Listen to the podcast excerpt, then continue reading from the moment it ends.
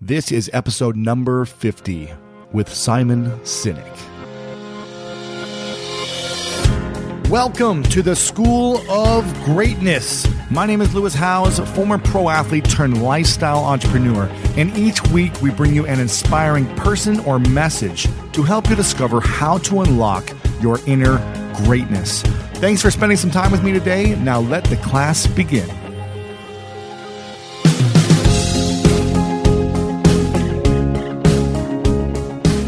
What is up, greats? And thanks so much for tuning in today. We've got a special guest on today. His name is Mr. Simon Sinek. And some of you may recognize him from his book, Start with Why. And he is one of the most watched TED Talk speakers uh, of all time with his with video called How Great Leaders Inspire Action. And uh, if you haven't seen that video, make sure to check that out. It's linked up on the show notes over at lewishowes.com. But I'm very excited about this episode because we're talking about Leaders Eat Last is for those who want to feel they and their work matter and for those who want to inspire others to feel the same. I'm very excited to talk about this. We dive into a few very important things. One, towards the very end, which kind of stumped Simon for a second. And uh, I'm excited, excited to uh, have you guys hear about it what I really wanted to learn about, we go into a lot of the stuff on leadership and why leaders eat last and the importance of this, how that all began, where it came from. Uh, we talk about ego and conceit, where most people get it wrong about ego and leadership. But then towards the end, uh, we talk about leadership and family and marriage and kids. And I asked him an important question. I thought I thought to ask him, do you think you can achieve a huge mission in life and and change the world and inspire the world uh, with a family while taking care of a family, raising a family, and being there for one other person? Can you fully lead the world on a huge mission? And his answer was pretty interesting.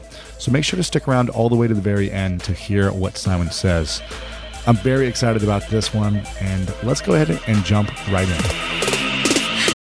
Take your business further with the smart and flexible American Express Business Gold Card. It's packed with benefits to help unlock more value from your business purchases. That's the powerful backing of American Express. Learn more at americanexpress.com slash business gold card. Sometimes it takes a different approach to help you unlock your true potential. With Capella University's game-changing FlexPath learning format, you gain relevant skills you can apply to your career right away. Earn your degree from an accredited university and be confident in the quality of your education. Imagine your future differently at capella.edu. Capella University is accredited by the Higher Learning Commission. Learn more at capella.edu/accreditation. Want to connect with a family member who doesn't speak your language? Then check out the language learning program Rosetta Stone on desktop or as an app. Rosetta Stone is designed to immerse you in the language you're learning through an intuitive process. Plus, the True Accent feature even gives you feedback on your pronunciation. And with a lifetime membership, you have access to all 25 offered languages. Get started today. Visit rosettastone.com backslash pod50 to get 50% off your lifetime membership now. That's rosettastone.com backslash pod50 for 50% off.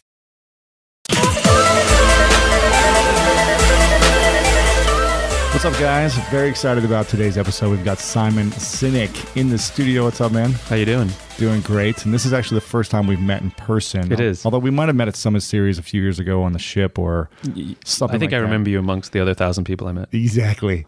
but uh, I've obviously heard of you from your hugely successful TED Talk, which everyone talks about, which you, you talk about start with why. And I remember watching it. I was like, wow, man, yeah, it makes sense. It makes a lot of sense a few years ago, whenever that was. And I think it's one of the top 10 or five most watched TED Talks of all time, which is pretty powerful. I'm assuming Mm-hmm. there's been hundreds of them, especially TEDx Talks. So congratulations. Thank you very much. On all of your success. Thank you. And you've got a new book out, which is Leaders Eat Last. Indeed. And I want to talk about this Okay. because when you go on an, an airplane, which Mm-hmm. you go on many, they always say make sure to put your own mask on first Right. before you assist others. Right. Now, why do you say leaders should, in essentially, put their mask on second Well, and save someone, sacrifice your life, the most important miracle is you in the world and sacrifice it to give to others. it's not quite that's not quite what it means it doesn't it doesn't mean like you know give up your life uh, necessarily though sometimes it does so that others may survive Right. um, but it's when it counts to uh, sacrifice your interests so that others may survive or that so others may succeed. Um, that's what it's about. And and sort of the closest analogy i can i can give you is like a parent right? Um, a parent feeds their child before they feed themselves. Now you would say that's ridiculous. You have to eat. You have to be fed. If you're not fed then you won't be able to raise your, that's kind of not how it works. Right. we feed our children first. And uh, the title actually came about um, while i was doing the research and i had a meeting with a three star general in the marine corps and was doing a bunch of research with the Marines and asked him, you know, what makes the Marines so good at what they do? And he said, officers eat last. And it's not just an idea, it's true. If you go to any chow hall on any Marine base anywhere in the world, you will see them line up in rank order, most junior person first. And it's not in any rule book, and no one tells them they have to do it. Really? Uh-uh. It's just what happens. And at West Point as well? Um, I don't know. I can't Gotcha. speak. I can't speak for the army. I, I only know about this from the Marines. Marines only got you. Um, they may, but I just don't know. Right. Um, and so, the, like again, it's not in any rule book, and it's nobody tells them to do it. That's just what happens. It's just how it done. It's just how it's done. And the reason is for how they view the concept of leadership, which is we very often in the business world see leadership as um, um, something to achieve, um, and we see it as the person in charge. They view leadership as um, an an honor and a responsibility to others. So, for example, if you visit OCS, which is um, Officer, um, what is it? Officer, I always forget it. Officer Cadet School, no, whatever it is. It's where the OCS is where they select their Training, officers, gotcha, yeah, train yeah. their officers. You will you'll never hear this language. You will never hear these Marines say, "I am a leader of Marines." I believe I have what it takes to be a leader of Marines. I aspire to be a good leader of Marines. A, a leader. See, look, I even screwed it up. You'll never hear them say, I am a leader. I aspire to be a good leader. I believe I have what it takes to be a leader. You'll never hear those words. What you hear is, I'm a leader of Marines.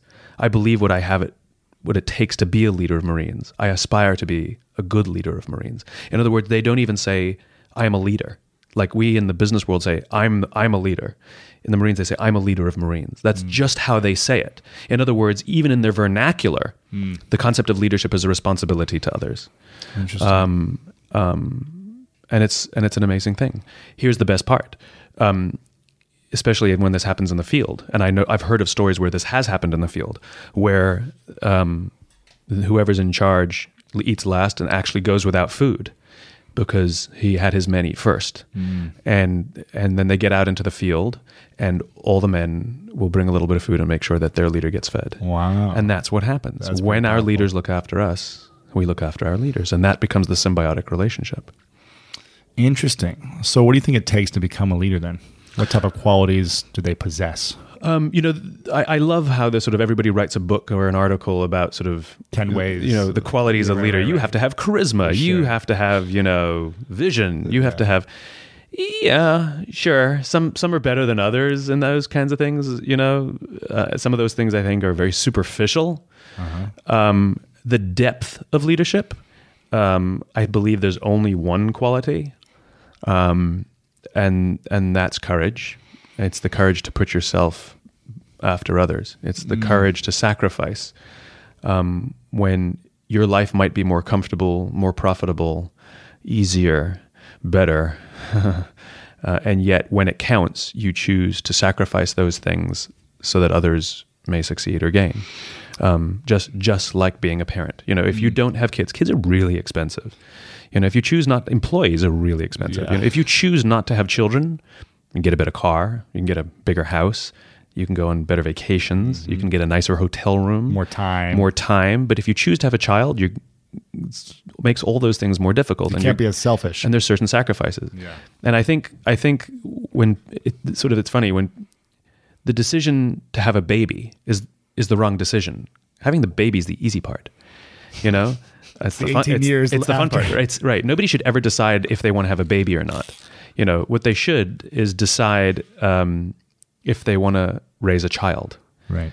And it's the same for leadership. It's not, you don't decide to be the leader. You don't decide you want to be in charge. It's, do you decide that you're going to commit to a lifetime of service to others? Right. That's kind of what it boils down to. Um, and that's why, you know, not everybody's qualified to be a leader. It's not that everybody's, it's not, it's nothing to do with intelligence or charisma. It's because that decision to put others before yourself, that's hard. You- Yeah. You, you could get your head cut off. You know, I mean, you know, if you speak out, you know, for the good of others, you could get fired.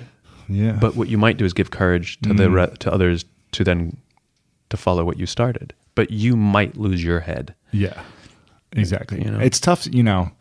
I think about kids every now and then, and I feel like I'm too selfish right now to have kids. Exactly. I love what I'm doing in my life and my time and my energy. Right. Doesn't mean I don't want kids. It's nothing to do with children. It's it's not that you do, it's nothing to do with whether you want kids or don't want kids. It's that you don't want to raise a child right now. Exactly. Exactly. The energy. I mean, I think it'll be the most amazing thing in the world. But Yeah. They say the best. They say the best birth control is other people's children. yeah, I think he, hearing screaming babies on airplanes is the best birth control. Right? It's like I love children everywhere except on planes. Now, I want to I want to talk to you about a couple things. One, Sure. One vulnerability. Hmm. Do you believe a leader needs to be vulnerable in order to be a powerful leader? And I know you talk about you're either a leader or you're not a leader. Right. There's no such thing as a good leader. Well, I mean, look, the, of course there are variations in leadership, but I've sort of given up the, for the large part, this Right. idea of you know good and bad leaders. You know, I think everybody has the capacity for leadership. Everybody, and by the way, leadership has nothing to do with rank or position. You can be the top of the organization and not be a leader, and you can be at the bottom of the of the organization and absolutely be a leader. Yeah, it's the choice to look after the person to the left of you and the person to the right of you. Mm. At, uh, at in a in an organization, if you also have authority, that's what rank gives you. Then it means you can look after others at scale. Right. But it has nothing to do, you know, with, with leadership um, um, per se. But I believe I believe everyone has the capacity for leadership, um, but not everybody um, has the courage to choose to do it. Mm. Which is why there are few good leaders. There are Right. few real leaders. right, right. Um, now, are those great leaders that you talk about or that you that you believe in? Yeah. uh, do they express the qualities of vulnerability often, or do you think it's Yeah. and- showing weakness? No, no. Um, it, there's a great irony, right? Which is which is more than anything else. The hom- the um, Homo sapiens, sort of the social, you know, the human being. We're social animals, and more than anything, we we crave the feeling of belonging. We Yes. crave the feeling of being safe amongst our own. Um, you know, this is why you know um, if you go to a, an event and you're by yourself and everyone's a stranger there and you sort of feel uncomfortable. But if you see one familiar face that you've met this person them. before, and you may not even like them, you may not even know them, but Hey, you what's up? recognize them, you will make a you will make a beeline to them and be like, "Hey," you know, for the very simple reason is it makes you feel safer, Yeah. right? Yeah. Um, uh, you know, you you very often see neighborhoods form around you know. Uh, common experience or common backgrounds or you know race or religion things like this is because we want to be around people who quote unquote kind of get us you know it makes us feel safer um, and so th- this is this is the core of why Homo beings, Homo Homo sapiens, uh, human beings have been successful as a species, which is um, when we form trust. When we when we form trust, we're willing to fall asleep at night with the absolute confidence that someone else will watch out for danger for us. Mm, right. Interesting. Right. And if we don't trust somebody, then we won't fall asleep at night. And ultimately, the entire organization is weaker because of it. Right. So when we trust each other, we're more likely to work together to, you know, um, to protect ourselves from mm-hmm. outside dangers or seize opportunities. And does this vulnerability create trust? Correct. Because when we willingly demonstrate vulnerability, what we're demonstrating is trust. So, mm. You know, let's just stick with the falling asleep analogy. That I would fall asleep demonstrates to you, my tribe member, my, my colleague, that I'm putting myself in a position of great peril, vulnerability. I, I, cannot defend myself. I will be asleep Right. because I know that you look after me. Wow. Right. And and the same goes for leadership. Um, I was walking down Pennsylvania Avenue with a guy from Palestine. True story. And uh, we stopped in front of the White House, and we're standing there looking at you know the White House, and he says to me, "The President of the United States lives there," and I'm like. It's the White House, you know. He's like, no, no, no. The president of the United States lives right there. What he was saying is in democracies, we trust our leaders, and more importantly, our leaders trust us. Yes, we all know there's tons of security around uh, the White House, but it's not visible. There's no razor wire. There's no guys walking around with submachine guns. There's no signs that say, you know, if you come here after 6 p.m., shoot to kill order. You know, like it doesn't, you, you could actually climb the fence. I mean, it's not a very daunting fence. And it's, in other words, the leader of our country lets us come right up to his house where he actually lives. Like it's not a fake. He, Mm. sleeps actually there. lives there, right? And we let him. We he, they let us come up to the house. Right. If you go to a dictatorship, you know the people aren't allowed within miles of the leader's house, the quote unquote leader. You know Mm. the dictator's house. You know there is razor wire. There are tanks. There are guys with machine guns, and and so there is no expression of vulnerability, Mm. right? Um, so yes, it is absolutely essential for leaders to demonstrate vulnerability because it that vulnerability must be mutual. Not only if you fall asleep will I promise to protect you, but if I fall asleep, I trust that you will protect me. And so this goes not only physically but also emotionally. Um, the leader who acts like they have all the answers, by the way, they don't. You know, leaves no opportunity for others to help, and so people don't. And it's not because people are difficult or don't want to help. It's because they've been given no opportunity to. Because apparently, the guy knows it all, Right. right? And this was one of the biggest lessons I learned in my own my own life, which is um, when I struggled most in my life was when I thought I had to have all the answers because I was in charge, quote unquote. Mm-hmm. And if I didn't, I had to pretend that I did. I had to demonstrate confidence even if I didn't have any. Right? The reality is the total opposite. It's when you admit that you don't know something that other people will come to your aid, not because you're vulnerable and but not because they want to intimidate you, it's because you said you didn't know it and they do. And they're like, I, I know that. I can totally do that for you. Be like, you can, you know? if you pretend that you know it, it's not that people don't want to help, it's that they just didn't think you needed it. And so the opportunity to express vulnerability um, is paramount to the building of trust. It doesn't happen overnight, like any relationship. I mean, think about boy meets girl, girl meets boy, you know, first, you know, you go out for a drink and everybody sort of shows off and, you know, puts their best face on. And, and then it's, it's as you get to know the person, so the walls come down a little bit, you know, the fears come out, you know, the insecurities come out and the things you don't like start to come out and, you know, and, and it's, and it's, and in time, you start to build a relationship. The relationship between leader and follower and follower and leader is exactly the same thing. It is a relationship, and it is it is it takes time to nurture and look after, So, how, so how does someone in the and it's born out of love. Mm, love, like love. I mean, and I'm not being I'm not being cheesy. no, I, Um, completely I mean, there's um, an amazing piece of footage. So there's a soldier who was just recently awarded the Congressional Medal of Honor, Mm-hmm. which, as we know, is the highest medal in our land. Um, he was embedded with a company of Marines, and something very bad happened. You know, the Marines were overrun, and he was carrying out the wounded to to get them out of out, out of the danger. And one of the medevac helicopters that came in to take away the wounded, sheer coincidence, one of the medics had a GoPro camera on his helmet. So he, there's this footage Wow. of this soldier carrying a Marine on his shoulder, lays him on the floor of the helicopter, bends down and kisses him on the forehead, and then walks away and goes back to rescue more. It's all caught on. You can wa- like, watch it on YouTube, Wow. right? Now, if that's not love, I don't know what is. Mm. Right? He bends down and kisses him on the forehead, as if to say, "I gotcha. We gotcha." You know, it's, it's like you know, it's what a parent does to their child. They mm. kiss them to say, "It's all right. It's all right." You know, when somebody's in the hospital, when someone's in pain, we touch them. We put our hand on their hand. We put our hand on their on their leg, and we we you know we we rub them and we say, "Don't worry." You'll be okay. Like that sense of touch. That is the greatest expression of love ever there, if there ever mm-hmm. was. And this is this this opportunity, this demonstration of vulnerability. This is a soldier in combat you know, most people don't realize this, but in the military, crying is just fine. It's just fine. You know, it, it, it's uh, there. There. I mean, and the Marines will call it often. They call it the intangibles. Hmm. But you know, every now and then you will get a Marine who will admit that the feeling they have is love. It's brotherly love. It's sisterly love. It's love for each other, and it's love for Corps. It's love for my brothers and sisters and my family. I mean, that's that's what it is. It's love.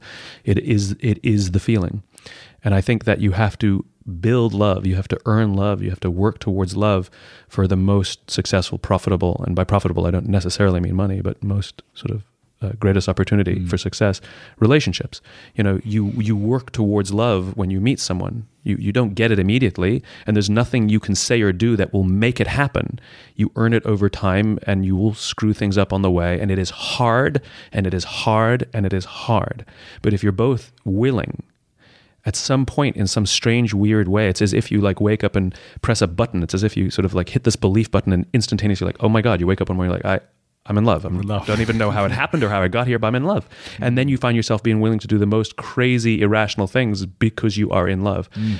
in other words irrational things like give up your comfort give up your safety Like give up your across the food- country. move across the country give up your food and eat last Yeah. it is it is something that evolves You'll do is- anything.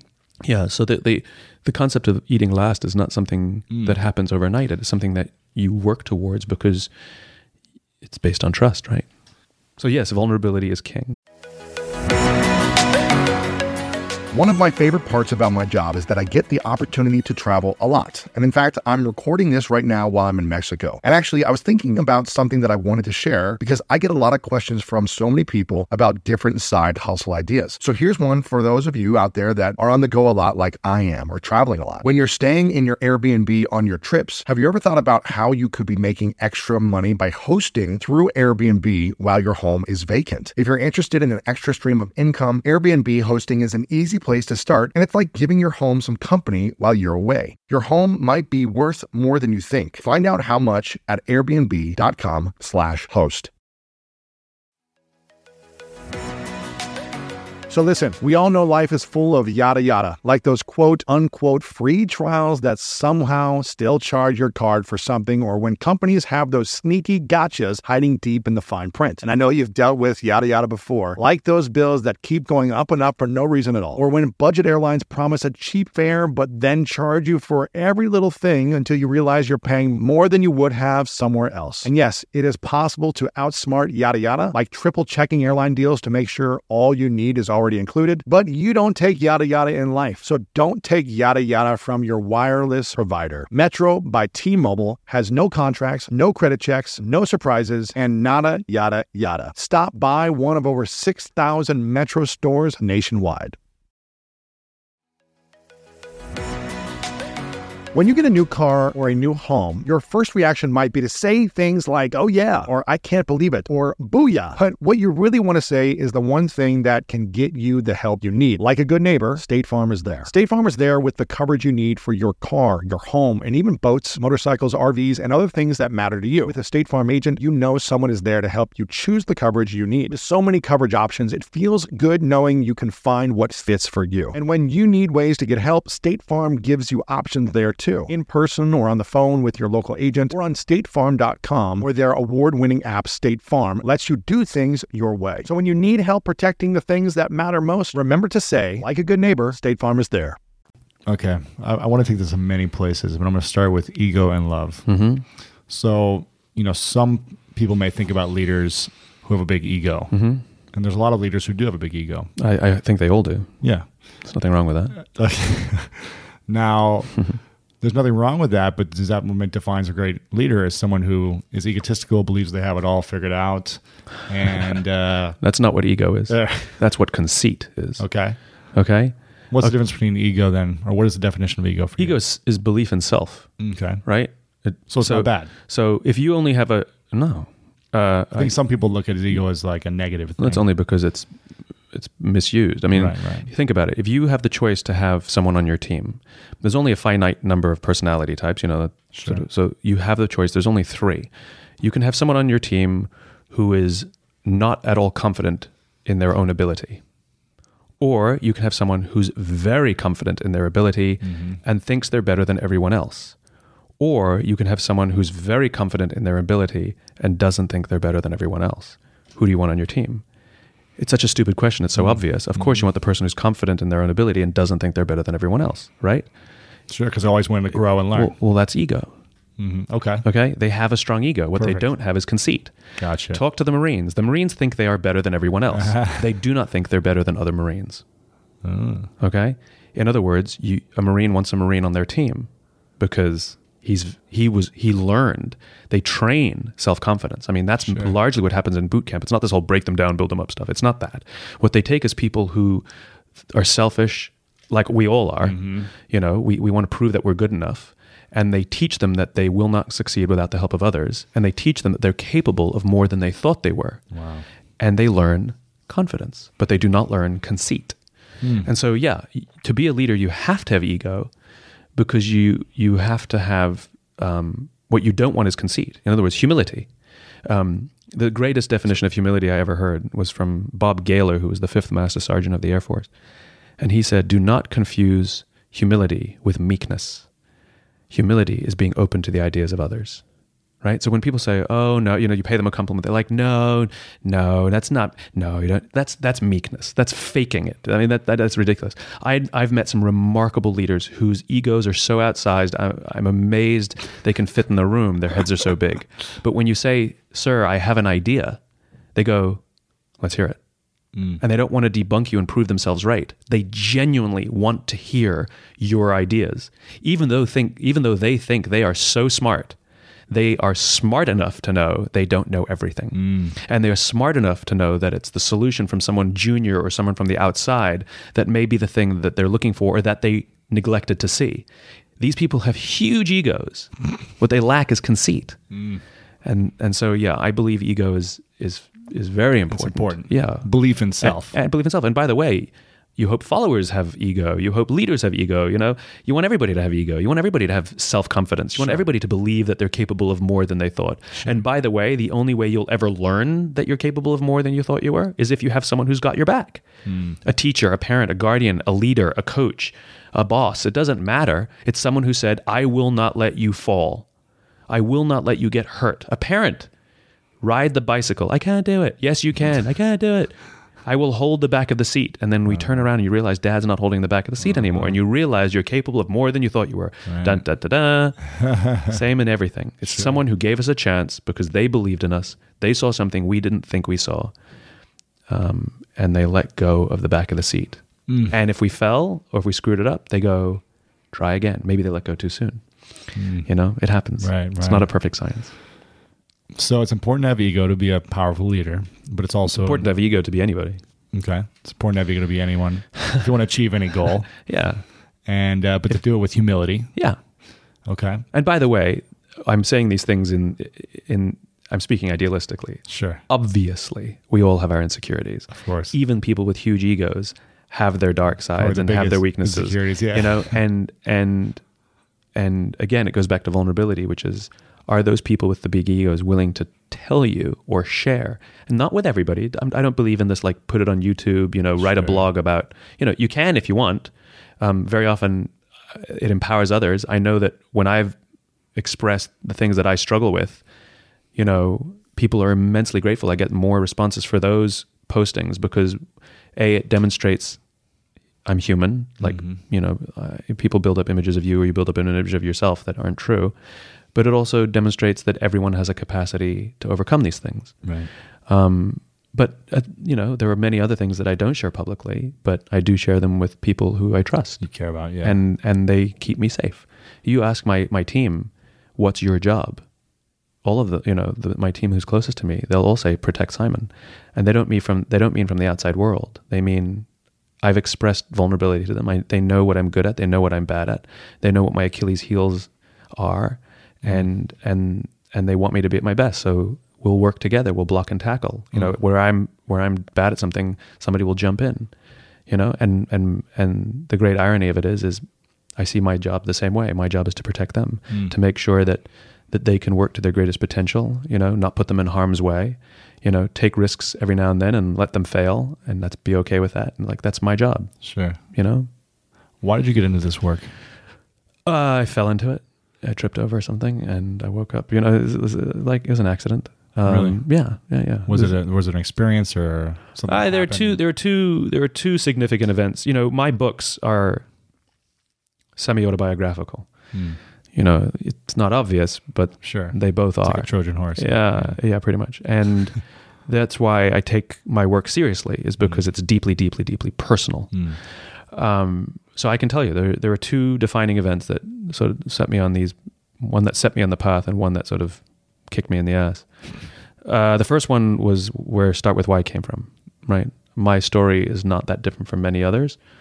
Um, I started a small business. You know, I was doing strategic marketing consultants. You know, consulting. It was great. It was exciting. And in my fourth year, I lost my passion for what I was doing and struggled like you have no idea. Um, I falsely in the U.S. this is in the US, yeah. I falsely believed I had to have all the answers, and if I didn't, I pretended I did. Sure. You know, there was nothing wrong with the quality of work. Our company did good work. We had amazing clients.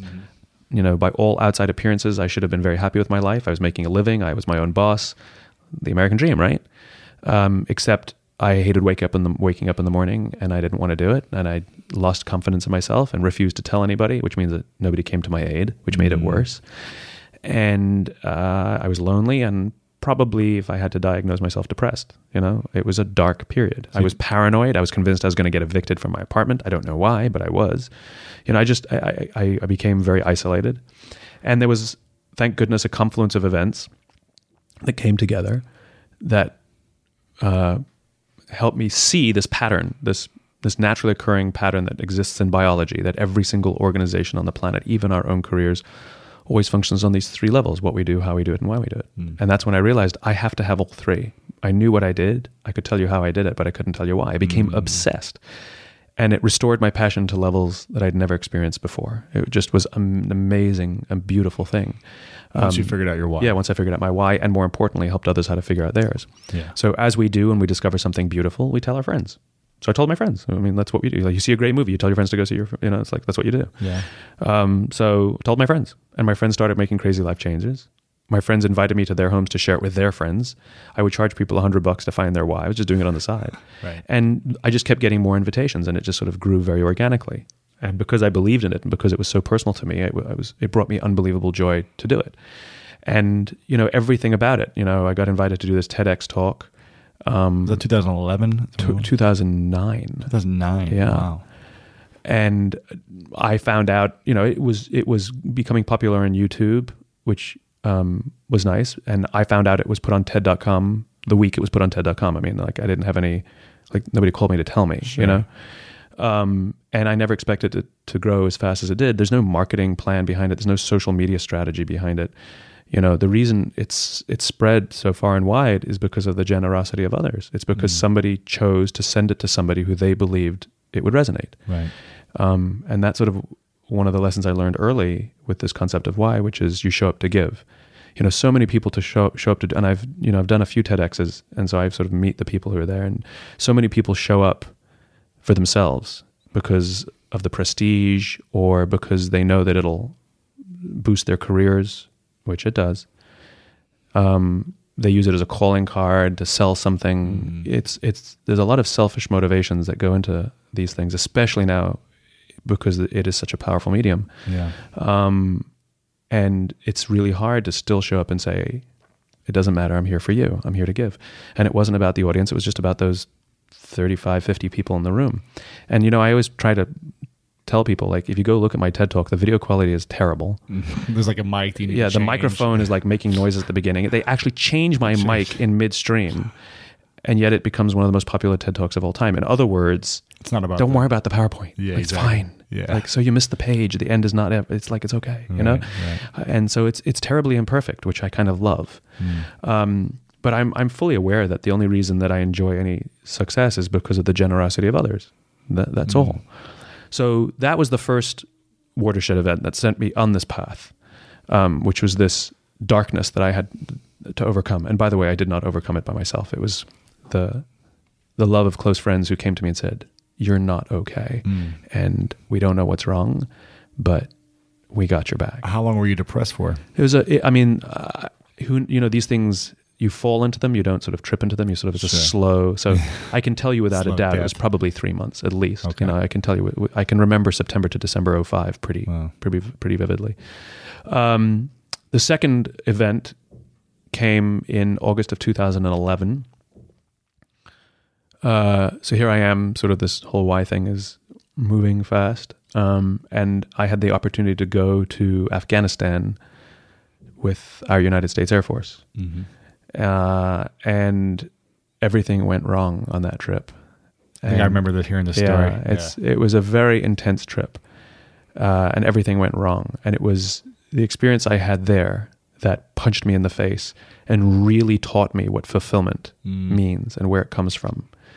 Um, and that kind of set me on the journey for this next book, this next story, this next chapter in, in my life. You know, all of my books are incomplete, you know, because they're they're stages of a journey. You know, um, and uh, you know, this sort of picks up where Start with Why leaves off, and it it's not finished. I I don't know if I'll ever get to the next stage, but it's incomplete. Right. Um, but uh, you know, I, I learned. It, it hit me in the face, and I, I became obsessed with understanding why. Why would these remarkable people trust each other with their lives? Why would they give their lives?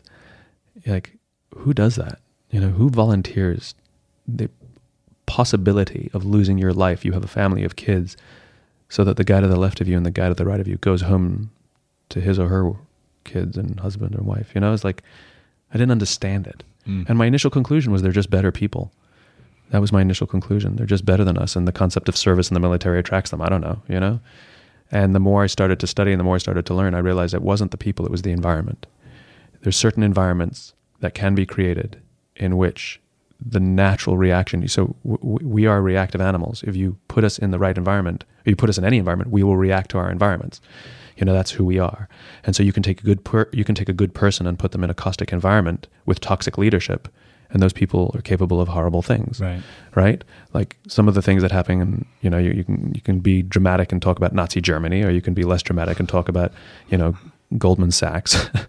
um, Right, right. But you know, in the investment banks, the fact that some of these bankers were capable of making decisions that often knowingly weakened an economy and ironically their own companies. Um, they terribly, terribly, terribly selfish behaviors. It's not because they're bad people. It's because the environments in which they work, um, the natural biological reaction to the environments is selfishness, paranoia, and cynicism. Um, when we are in healthy environments, um, the natural reaction is trust and cooperation. And so that's what I learned, which is more often than not, um, those in the military find themselves in the right kind of environments in which trust and cooperation naturally thrive. Um, most corporate environments, strangely, most corporate environments uh, are not. And this is not some case study thing. It's not like I went around and looked at the best companies. The way I came to this realization was I went back to the Paleolithic era and said, okay, Homo sapien has only been on this planet for 50,000 years. Why did we survive and all the other hom- hominids die? We, we coexisted with some of them, you know. What is it that we were capable of or what did we possess? And it's not just our bigger brains, you know. You punch a guy in the face with a big brain, he's the one who falls over, you know. So it's like there could have been very strong animals that could have over, overwhelmed us, but they didn't, you know. And one of the main reasons we we've survived and thrived is because we're social, because we work together. We're tribal. We are naturally tribal animals. And what I learned was that the natural environments that need to exist for us to trust and cooperate and and and overcome the dangers that threaten us and seize the opportunities are the exact same conditions that exist in great organizations, and um, and that's why they trust and cooperate. So it's all environmental. Now, what's your thoughts on emotional intelligence? How important is it for a leader to be emotionally intelligent in how they respond to Yeah. fears, you know, whatever it may be, Yeah. anxiety, stress to overcome? Yeah. What's, Uh, what's your thoughts uh, on that? So I would I would call emotional intelligence something different. Okay. right? So let's talk about IQ, like sort of intelligence, intelligence, mm-hmm. right? I would equate intelligence with speaking, right? I'm going to tell you smart things. Right. Look how smart I am, right? Don't get me wrong, really valuable. Yeah. You kind of want smart people to tell you smart things. We're, we're really glad that sort of They have the Mar- answers. Marie Curie kind of told us what she thought, you know? It's like we're kind of glad that Alfred Nobel said something, you know? Sure, sure. So there's nothing wrong with speaking, right? But intelligence I equate to speaking, right? EQ, emotional intelligence, I equate to listening, right? And um, and so effective communication, which is what we as social animals require, is a combination of speaking and listening. Now we're all pretty good at speaking, and we all like to speak. Um, but you really, we really have to learn to listen. And listening is not the same as hearing. You know, um, listening is not even hearing all the words that are spoken. What they're not saying. Right. Listening is is is working hard to understand the meaning of what is being spoken. Mm. And so when you talk about fear, anxiety, and all of these other things, that's what listening is. And I think effective leaders learn to listen. They learn to listen. They learn to hear what individuals or a group. This is, I think, where Steve Jobs' genius was. It's not that he he was able to see the future. It's that he listened right? It's that he, w- he was able to hear that people struggled with their technology, and he mm-hmm. realized that if technology is to really be valuable in our lives, then we have to adapt the technology to fit the way we live our lives and not change the way we live our lives to fit the technology. It's ridiculous. You should have to learn an entirely new language to use a PC. Why don't we make the PC fit the way we naturally think and do things? Da da da da, you know, which Right. eventually Microsoft copied and called Windows, you know, that, you know, it was ridiculous that we couldn't even work the phones and you had to read a manual to use your phone. There was too many things. In other words, it's telling us that we have to change the way we live our lives to fit the technology. He said one button. Okay. They changed the technology to fit our lives. He listened. Yeah. It's it's called brilliant active listening. Um, he was a brilliant listener. You know, for all his bombast, he was a brilliant listener. Um, and I think all good leaders are. Um, there's a great story of what listening means. Um, Bob Chapman. This story is not in the book, but Bob Chapman is in the book. This uh, CEO of a uh, company in uh, St. Louis. The company's called Barry-Wehmiller. Amazing company, amazing company. The people trust each other and look after each other. It's just the most incredible thing. Anyway, Bob Chapman tells this story of how he learned what listening is, and uh, he he and his wife are having a baby, and she calls down to him, Bob, come up. I want to ask you what you think of the wallpaper I chose for the nursery. Well, Bob, wanting to be a good listener, wanting to be a good husband, uh, turns off the game. You know, Uh, sure. good. It's good. Stand, he doesn't, you know, he doesn't scream out, "Come down!" You know, he gets up from his chair and goes upstairs, repeats to himself what he's been asked. Tell me what you think of the wallpaper. I'm going to be a good husband. He walks in. She holds up the wallpaper and says, "What do you think of the wallpaper I've chosen?" And he says, um, "I don't like it." Being honest. and she throws the paper at him. She throws the roll of wallpaper at him because he wasn't listening. What he failed to hear was she was never asking what he thought of the wallpaper. What she was asking is, Do you think I'm qualified to be the mother of our child? And he said, No. Exactly. Because when somebody does that, they say, You know, do I know what the right decisions are for our baby? That's what, that's what she's asking in this period of insecurity. Right? And so what he should have done is held her close and said, Can you believe we're having a baby? I love you so much. And then the next day say, Can we talk about the, the wallpaper? Wow. Right? That's listening. Right? That's amazing. Yeah, yeah. So he got it wrong. um, and we're, you know, a lot of us are bad. And I and and here here's one of the greatest things. Here's one of the easiest tricks uh, for listening. And, and again, listening is not repeating back what you heard. You know, listening is understanding the motivation of why it was said in the first place. Mm, I right? like that. I like that. So I'll tell you a true story. So I was I spoke at a large military event where there are what they call a rainbow force in the audience. So members of all the different services, all different uniforms in the audience. And I told a story. In fact, it was the Afghanistan story. And there was a soldier who stood up, and he was pretty senior. He was a colonel, and sort of kind of went at me a little bit. And I realized he misunderstood something I said, and so I attempted to clarify. And he went at me again, and it, and I attempted to clarify, and he wouldn't let me. And it started to get uncomfortable for me, hmm. and it started to get pretty uncomfortable for the whole audience, right? And you know, sort of eventually the event ended, and the the general the general who invited me came up to me and said, "I'm so sorry. You know, you're our guest. I, I that shouldn't have happened. I will deal with it," he said. And I told the general, please don't deal with it. What I want you to do is go ask that soldier if he's okay.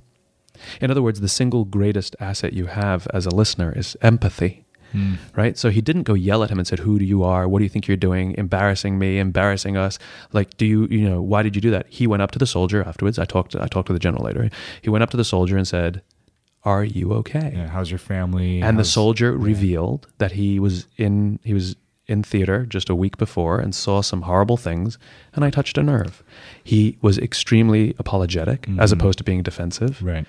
and expressed how he was out of line instead of defending his actions and was grateful to that general for having concern for him mm. And so the way to listen is to have empathy.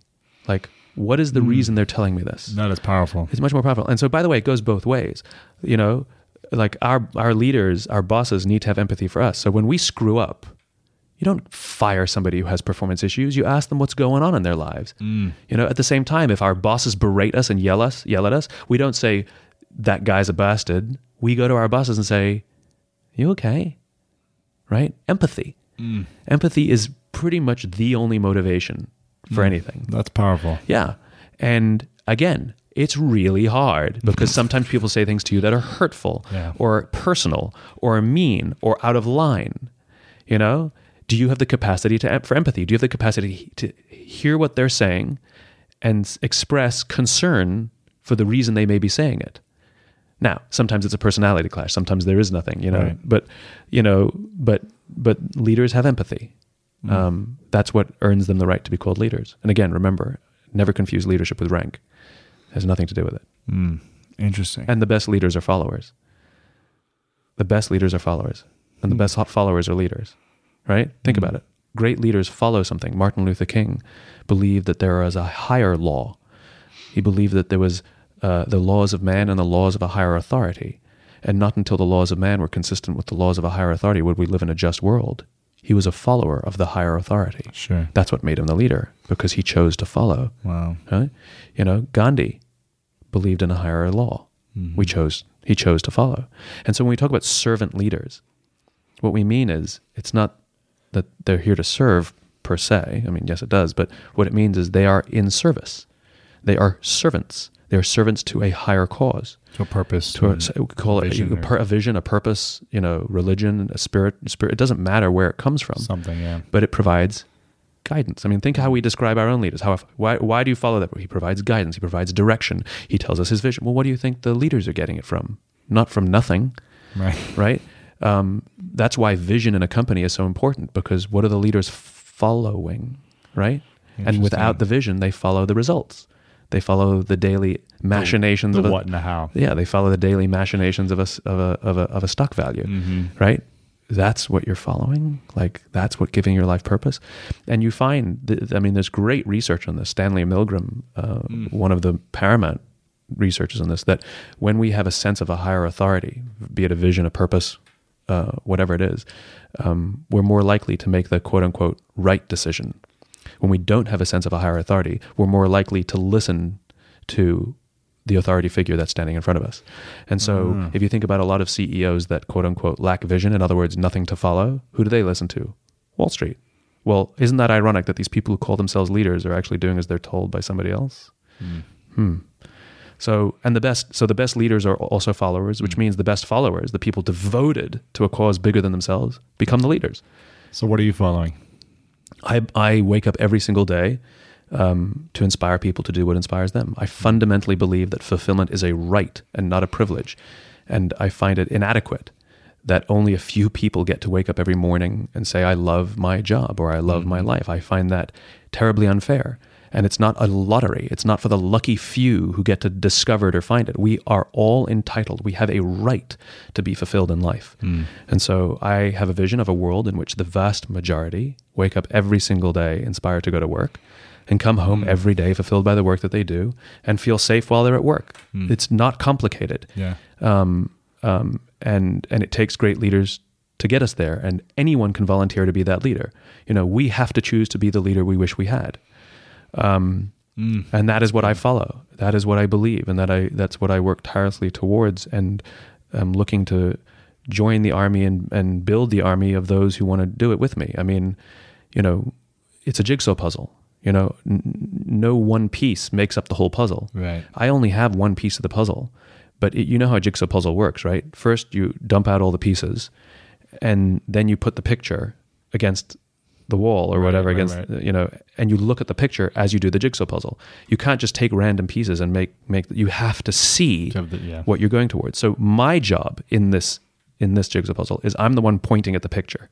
I'm the one like I'm out there preaching my my my talks, my my my writings. Uh, you know, my job in this in this team in this army is is I'm the one pointing at the picture, reminding of the thing we're trying to build, reminding everybody of the thing we're trying to build. And then all I'm asking for is everybody who has a piece of the jigsaw puzzle who they believe would help build this vision to just come down to the table and just put it on the table Hmm. and we'll find the right fit and we'll find where it goes like we'll figure that out together Sure. and by the way we don't need a complete puzzle to make the picture like we can have a sense of it Sure. mostly Right, you know right. so we don't need to change the we don't need to change everybody we just need to get most of it Right. so yeah, uh, you know, I, I don't have a large corporation. Other people do. They have the opportunity to build a, a, an environment in which people feel safe. Do that. That's your piece of the jigsaw puzzle. Right. Other people are building tools to help those people, et cetera, et cetera, et cetera. We all, if we believe in this picture, if we look at this picture and go, oh, that's pretty, then then we have the responsibility to bring our, our pieces uh, Sure. to the table. So, what's your biggest fear in in this vision, in this higher purpose? Um, What's your fear, your personal fears? Um, I mean, my fears are not that much different to everybody else's. You know, um, I, I believe in momentum. I don't believe I'll ever achieve this vision in my lifetime, but I would like to see that it's making some progress before I die. Like I'd like to die and say, "All right, it, it's going." You know. So I guess I fear that that it that it either won't find its momentum, or if it does, that that if I am incapable of releasing myself from it, then it will die. Then it'll die with me, and I I desperately don't want that to happen. I don't think that will happen. Right. Um, I don't know. My fears are like everybody else. I mean, they're pretty mundane. You know, I'm afraid that those who I've made myself vulnerable to will hurt me. Mm. I'm afraid that the risks I've taken to expose myself to people and share them sort of my, you know, parts of me that are, you know, buried deep inside, that they will, you know, not keep those things safe. Mm. I don't think my fears are that different from anybody else's. Have you ever been married? No. No. Let me ask you a question about this. Am I going to get myself in trouble? is this is this where is this where I say something and will then never get married? Do you think you can be as big of a leader that you want to be being married?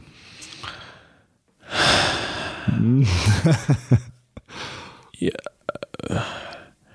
Or does it all depend? You know, uh, the choice to be a leader is the choice to be a parent.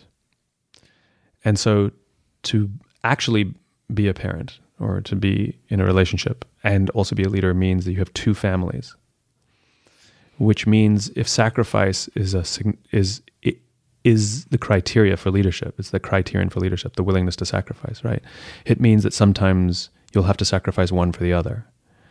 And so I would imagine that it's about balance. Mm. That your one family understands that you're responsible to your wife and maybe your kids or your husband and your kids, and that they are willing to take one for the team now and then so that you can go look after that. And likewise, that your family and your spouse um, understand that you are in service to that and and your spouse is deeply deeply supportive of of that vision that you have. So i think the risk is imbalance and look it is imperfect and it will go out of balance here and there. Sure. but but yeah it's it's entirely possible because people do it you know? I couldn't say it's impossible because there's empirical evidence to the contrary. Um I, i'm not a i'm not i don't think at this point in my life the funny thing is, it's funny you you get you getting me thinking now. You know, I think when I was younger, I didn't have the capacity for both, Mm. and I think there's a reason I'm not married, which is I was, um, I wasn't willing to sacrifice the cause for the relationship For one person. for one person. The relationship to me was always subordinate. Um, and I, the good news is, both I've learned that that I can, you know, find balance, and I think also I've worked, I've made certain sacrifices in my life that that the movement has found some momentum. In other words, I'm not the only It's person out there you. banging the drum, right? Yeah. Which affords me the freedom to go and love another Mm. and not just my cause. Because on one hand, I feel like having that love, you do crazy things, and you fill yourself you're, up. You're, yeah, you get on a plane so and travel big. coast to coast to coast, Right. but like that's it's stupid, you know. Right, right. You fill yourself up, which could then you could give that love away Mm. On a greater scale, Or if it's out of balance, that relationship, it could also, if you're not a strong enough leader, I think everyone's going to be emotionally, hmm. you know, feeling something different when they're in a relationship, depending on how it's going. Will that take you back from your vision? And how long will that take you back for? And is it worth it to have the love and then maybe? Well, I think there? I think that I've the thing that I've learned. is a great article that's floating around the internet right now about dating your spouse.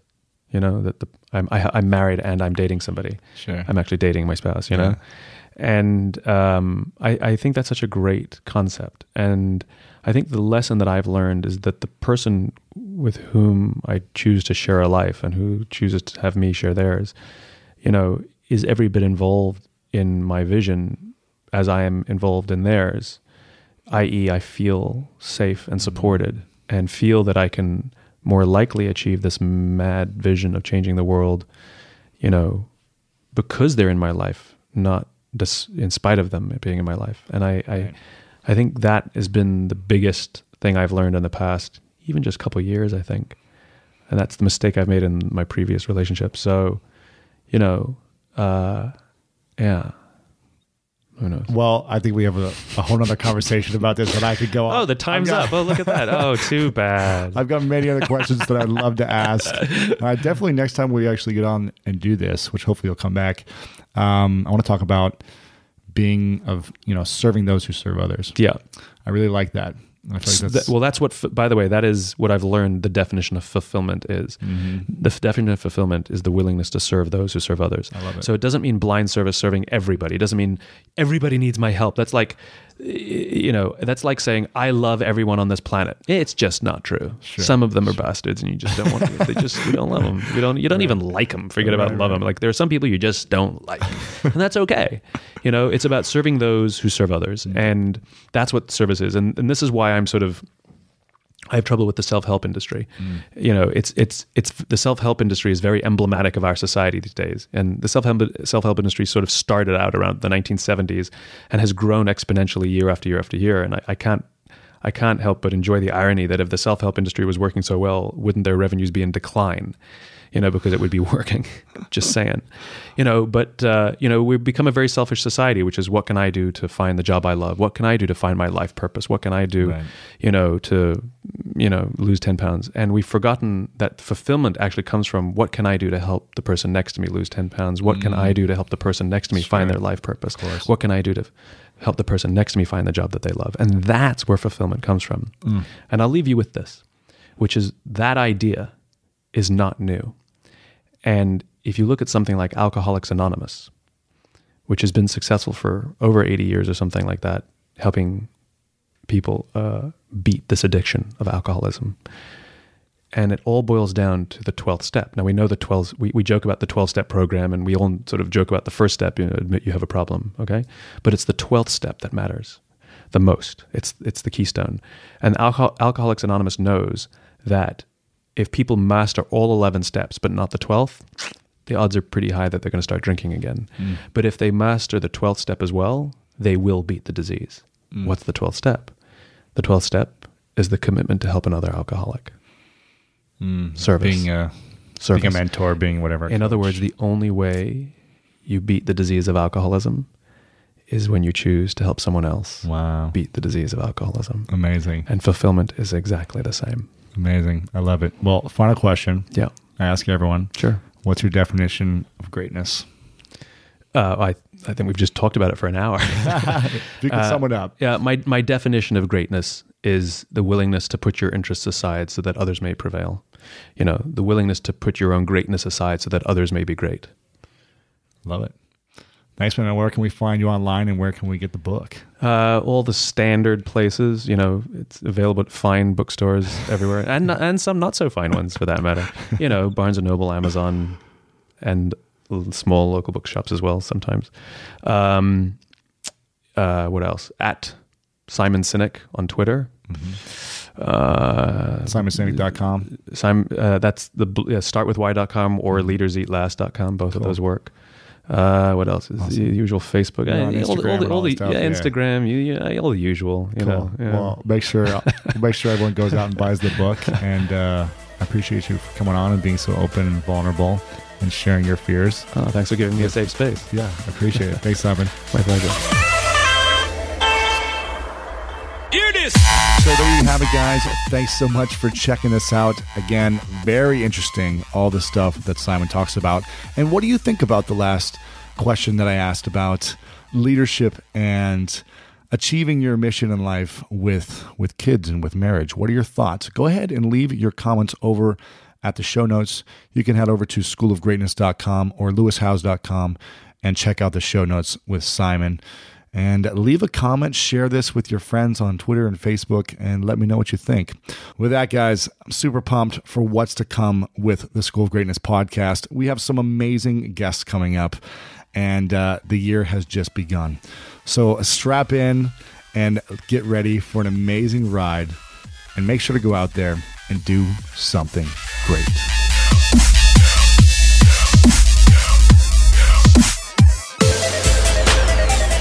True to the game because the game would be true to you. If you try to shortcut the game, then the game's going to shortcut you. If you put forth the effort, you know, good things will be bestowed upon you. You know, that's truly about the game. And in some ways, that's about life too.